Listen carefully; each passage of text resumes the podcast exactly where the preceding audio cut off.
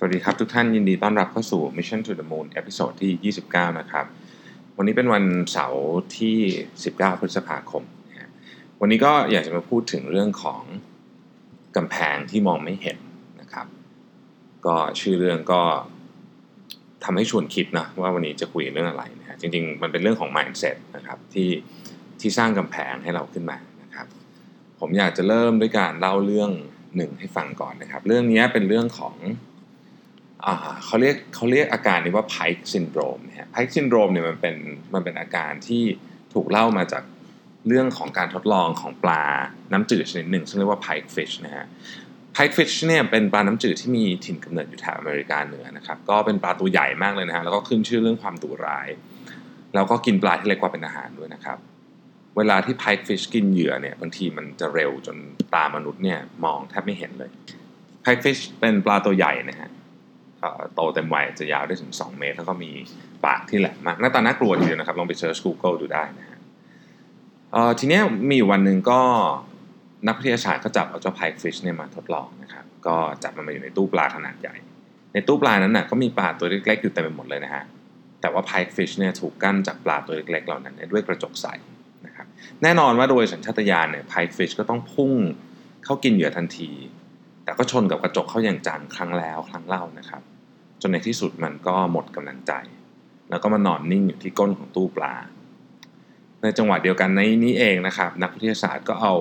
กระจกที่กั้นออกทำให้ปลาตัวเล็กๆเนี่ยก็มาว่ายอยู่รอบ Pike fish เต็มไปหมดเลยนะฮะ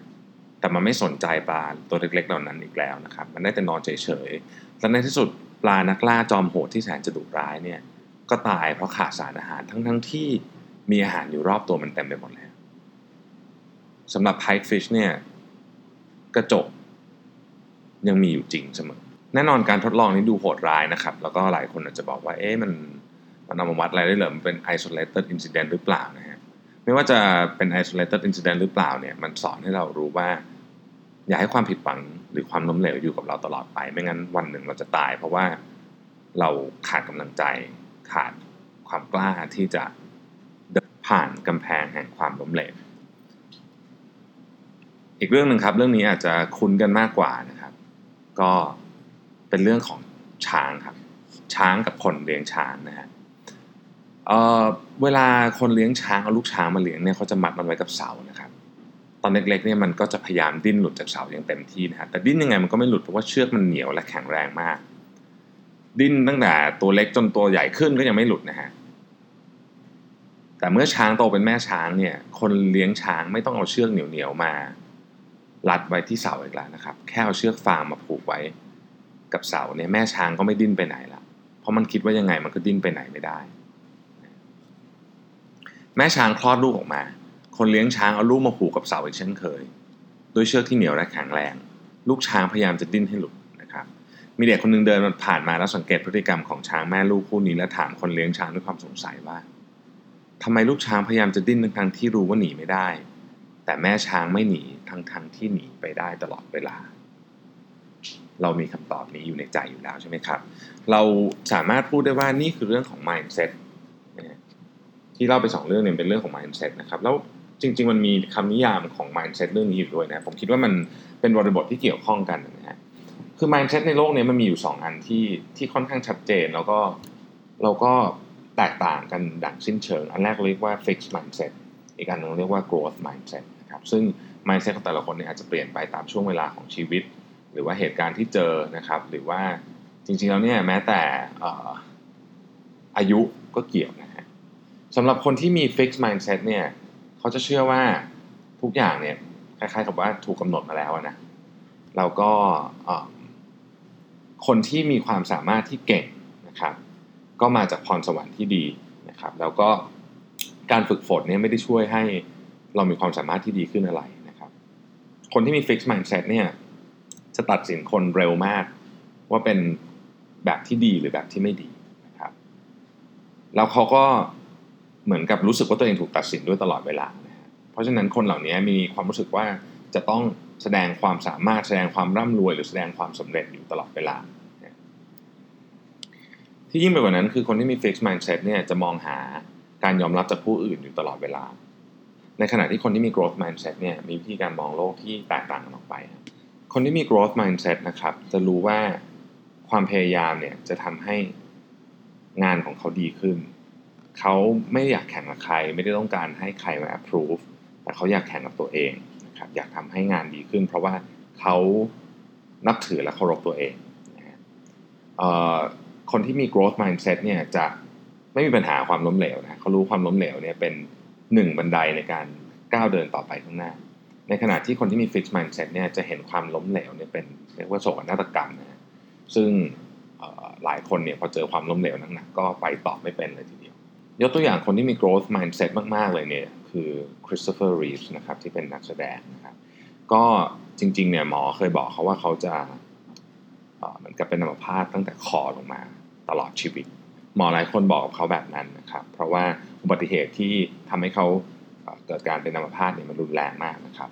แต่ว่าคริสโตเฟอร์รีฟเนี่ยมี growth mindset ซึ่งแทนที่เขาจะยอมรับสิ่งที่หมอบอกเขามาเนี่ยเขาพยายามควบคุมสถานการณ์เนี่ยด้วยตัวเองนะครับ เขาก็เรียกว่าเข้าไปสู่กระบวนการในการทำกายภาพบำบัดแบบรุนแรงมากเนี่ยนะครับ แล้วก็สิ่งที่อัศจรรย์ก็เกิดขึ้นนะครับ ซึ่งมันตรงข้ามกับผลวินิจฉัยของหมอในตอนแรกหมดเลยนะเขาเริ่มต้นจากการขยับแขนได้ก่อน แล้วก็ขยับขาแล้วในที่สุดเนี่ยเขาก็ขยับส่วนบนของร่างกายได้ทั้งหมดคนที่มี growth mindset เนี่ยจะเห็นเรื่องท้าทายเนี่ยเป็นโอกาสในการที่จะเรียกว่าสานต่อชีวิตที่มีความหมายของเขานะครับ เหมือนกับคริสโตเฟอร์รีฟเนี่ยที่ทำในสิ่งที่เป็นไปไม่ได้ให้เป็นไปได้ เรามาดูตัวอย่างอีกสักสองสามอันนะฮะเรื่องอีกเรื่องนี้เกิดขึ้นในโอคลาโฮมาซิตี้นะครับในปี 1936 ก็มีผู้ชายคนหนึ่งชื่อซิลแวนโกลแมนนะครับเป็นเจ้าของร้านซูเปอร์มาร์เก็ตชื่อพิกกี้บิกกี้นะครับซึ่งในตอนนั้นซูเปอร์มาร์เก็ตทุกร้านเนี่ยยังคงใช้ตะกร้าเป็นอุปกรณ์เพียงอย่างเดียวในการใส่ของอยู่นะฮะโกลแมนเนี่ยก็สังเกตว่าจำนวนของที่ขายได้เนี่ยตัวแปรสำคัญของมันก็คือความสามารถในการถือตะกร้าของลูกค้า คือ เหมือนเราไปร้านที่มันไม่มีรถเข็นนะฮะถ้ามันถือไม่ไหวเราก็ไม่ซื้อถูกไหมฮะก็ประมาณนั้นนะครับ ก็เรียกได้ว่าตะกร้าเต็มเกินไปหรือหนักเกินไป คนก็หยุดช็อปนะฮะวันหนึ่งเองเนี่ยเขาก็เขาก็คิดคำถามที่ basic สุดๆ ขึ้นมาว่า จะทำยังไงให้ลูกค้าซื้อของในร้านได้เยอะขึ้น คิดได้ดังนั้นไม่นานเนี่ยโกลแมนก็ลองไปเรียกช่างคนหนึ่งมานะครับแล้วเอาตะกร้าเนี่ยไปวางบนเก้าอี้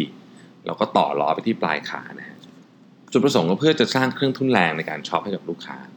ปรากฏว่ามันแปลกฮะไม่มีคนอยากใช้นะฮะลูกค้าผู้ชายรู้สึกว่ามันไม่แมน เพราะว่ารถเข็นเนี่ย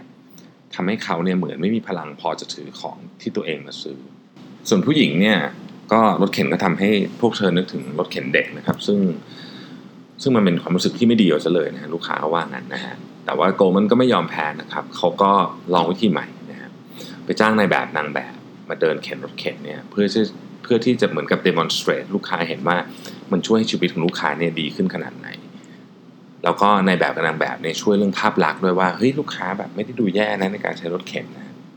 พอเราเรามองเห็นจากมุมมุมที่เป็นภาพที่เป็นภาพเป็นวิชวลจริงๆเนี่ยเราก็เราก็เริ่มเห็นว่าเออมันก็ไม่ได้แย่มากนี่นะฮะ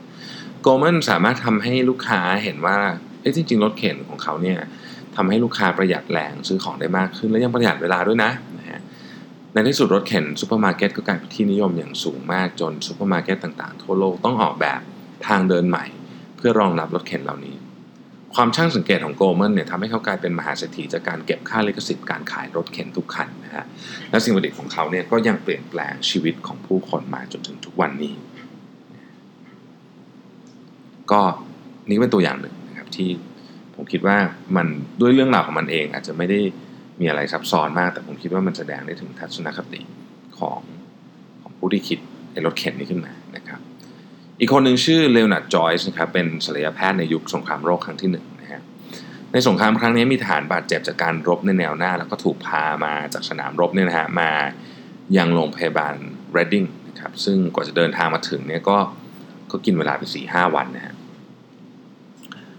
เอ่อซึ่งซึ่งนานมากนะครับ ก็มันก็ระหว่างสี่ห้าวันก็สภาพของผู้ป่วยก็หนักหนาสาหัสไปเยอะมาก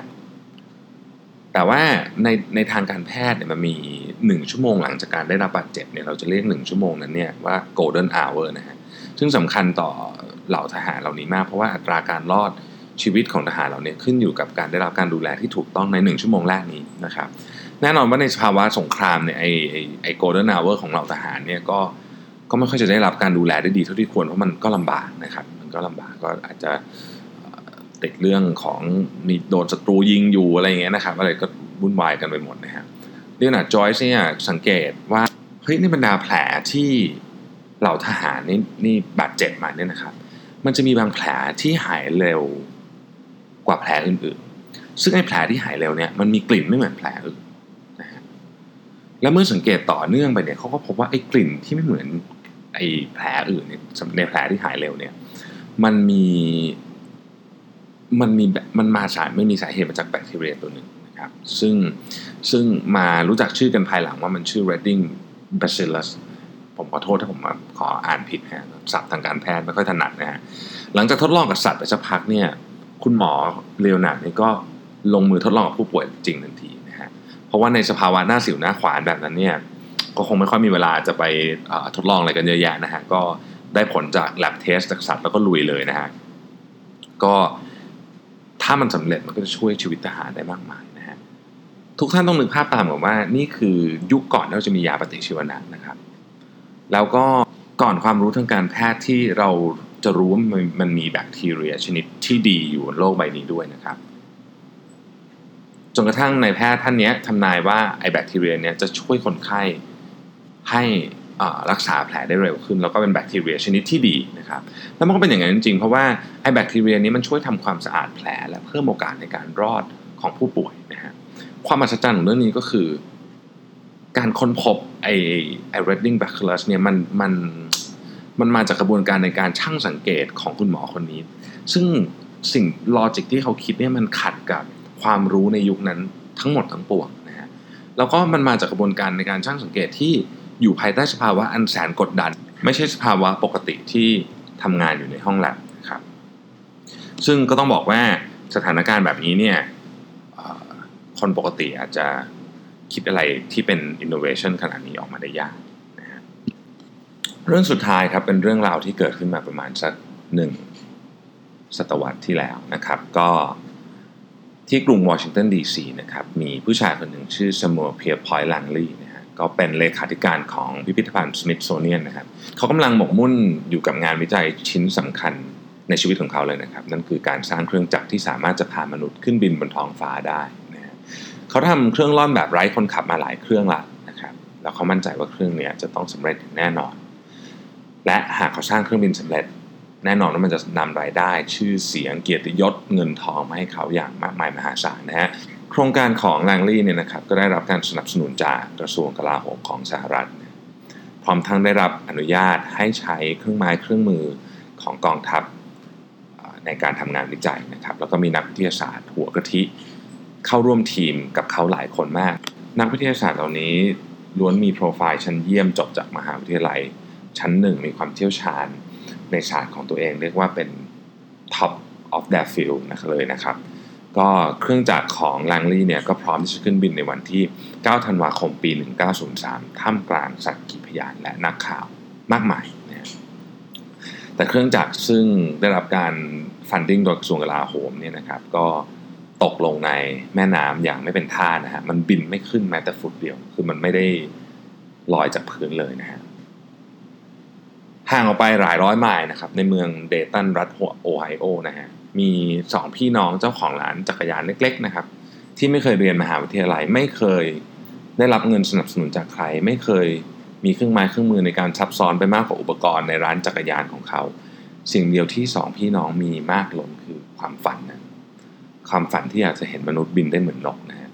ทั้งสองฝันจะเปลี่ยนโลกครับและในวันที่ 17 ธันวาคมปี 1903 นะฮะ 8 วันหลังจากการทดลอง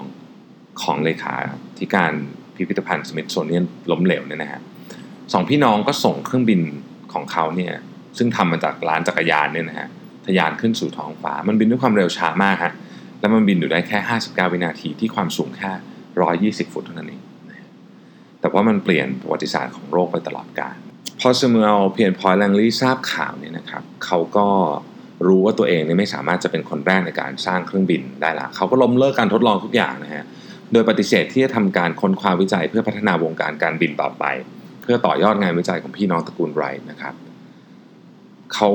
พลาดโอกาสที่ได้ชื่อเสียงเงินทองไปหมดล้วนะครับเพราะเขาคิดว่าความฝันของเขาเนี่ยล่มสลายลงไม่มีจุดหมายที่จะทำงานต่อ เขาเสียชีวิตในอีกสองปีถัดมา แล้วก็มีบันทึกไว้ว่าเขาตรอมใจตายจากความอับอายในความล้มเหลวในครั้งนั้นนะฮะ เราแทบจะไม่รู้จักแซมมวลเพียร์พอยต์แลงลีย์เลยนะครับ แต่สองพี่น้องเจ้าของร้านจักรยานที่ไม่มีเงินทองนะครับ ความรู้ก็ไม่ได้มีมากมายเหมือนกับอีกทีมหนึ่งนะฮะไม่มีทุนสนับสนุน ไม่มีกระทรวงกลาโหม ไม่มีเครื่องไม้เครื่องมืออันทันสมัยทำกันอยู่ในอู่ซ่อมรถนี่แหละนะครับ เรารู้จักกันดีครับ ในนามของพี่น้องตระกูลไรท์ผู้เป็นคนพลิกประวัติศาสตร์ด้านการบินของโลก และเป็น หนึ่งในบุคคลที่เปลี่ยนแปลงโลกเราให้เป็นวันนี้ที่เรามีอยู่ได้นะครับ ตัวอย่างที่เราพูดมาทั้งหมดนี้แสดงถึงเรื่องของ mindset ครับ เหมือนที่เฮนรี่ฟอร์ดเคยพูดไว้นะครับว่า whether you think you can or you think you can't you are right คือไม่ว่าคุณคิดว่าคุณจะทำได้ หรือคุณคิดว่าคุณจะทำไม่ได้ มันถูกทั้งคู่ครับ มันขึ้นอยู่กับทัศนคติของคุณ เพราะฉะนั้นวันนี้เราสำรวจตัวเองหน่อยนะครับ ว่าเราเป็น fixed mindset หรือ growth mindset ถ้าเราเป็น fixed mindset ก็หาทางแก้ปัญหาเรื่องทัศนคติของเรา เพราะ growth mindset ชื่อก็บอกอยู่แล้วว่า จะทำให้เราเติบโตและแข็งแรงมากขึ้น วันนี้ต้องลาไปก่อนนะครับ แล้วเดี๋ยวพบกันใหม่ในวันพรุ่งนี้ ขอบคุณและสวัสดีครับ